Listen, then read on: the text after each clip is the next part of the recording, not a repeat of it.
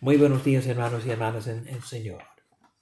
Soy el Padre José Dion de la Parroquia Inmaculada Concepción de Clinton, Carolina del Norte. Hoy es domingo 18 de septiembre, el vigésimo quinto domingo de tiempo ordinario en este ciclo C, año del evangelista San Lucas. Leemos la parábola del administrador injusto, propia de este evangelio. Es decir, una parábola que se encuentra únicamente en el Evangelio de San Lucas.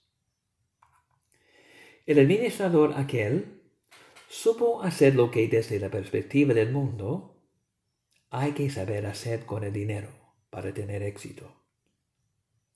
Actuar sin escrúpulos, hacer cualquier clase de trampa para lograr una buena situación. En la parábola el administrador injusto lo hizo por rebajar significantemente las deudas que tenían los deudores de su patrón, mientras que él estuviera en el puesto todavía, garantizando que ellos, en justa correspondencia, por su generosidad para con ellos, le diesen a él hospitalidad y agradecimiento en el porvenir. Así pudo garantizar para sí mismo un futuro. Por eso Jesús dice que ha sido astuto, inteligente. Ha hecho lo que debía hacer para lograr lo que él quería.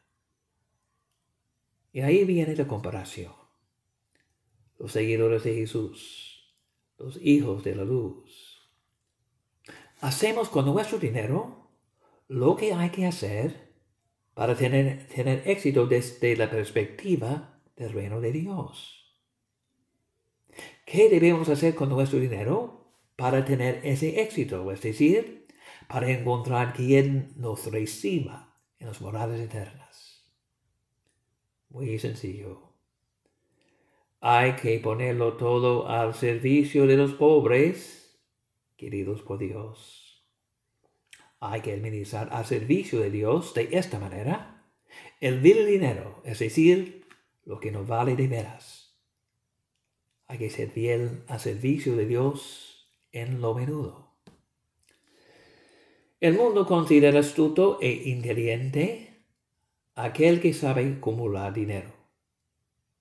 Dios, en cambio, considera eso una clara falta de astucia, porque el servir al otro amo servir al alma que realmente no lo es. Dios San Justino Mártir en la primera descripción de la Eucaristía cristiana en el siglo II.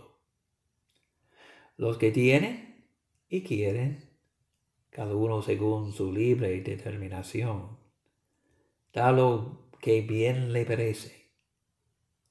Y lo recogido se entrega al presidente y él se corre de ello a huérfanos y a viudas, los que por enfermedad o por otra causa están necesitados, a los que están en las cárceles, a los forasteros de paso, y en una palabra, él se constituye un provisor de cuantos se hallan en necesidad.